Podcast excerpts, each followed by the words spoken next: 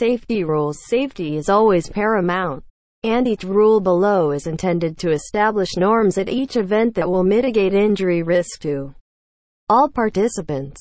Event staff have the final decision authority for all safety-related issues within a venue. Please refer to First Robotics Competition Event Experience webpage for safety, conduct, etc. Rules not specific to this game are limited to match play. As with all violations in this document, any event experience rules also carry the potential consequence of a yellow or red card. S1. Dangerous robots. Not allowed. Robots whose operation or design is dangerous or unsafe are not permitted. Violation. If before the match, the offending robot will not be allowed to participate in the match. If during the match, the offending robot will be disabled.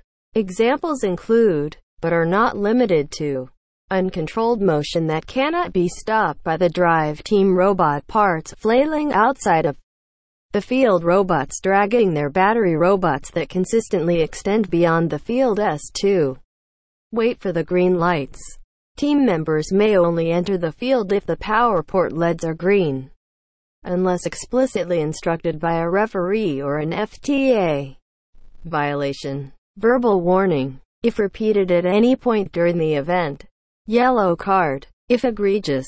Red card. Egregious violations of S2 include, but are not limited to, A. Pushing past the field reset person blocking an open gate to get on the field B. Ignoring a warning to not go on the field S3. Never step, jump over the guardrail. Team members may only enter or exit the field through open gates. Violation. Verbal warning. If repeated at any point during the event.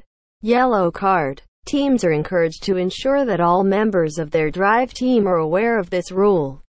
It's easy to violate, particularly when teams are doing their best to move on and off the field quickly. The violations of S3 are intended to avoid nuisance penalties, but still enforce safety requirements around the field. There is the potential for injury when stepping over the guardrail. Violations of S3 apply to the entire team, not specifically to any one individual. For example, a member of Team 9999 steps over the guardrail prior to match 3 and a different member steps over the guardrail prior to match 25. The team receives a verbal warning for the first violation and a yellow card for the second. 5 Safety Rules V0 42 of 129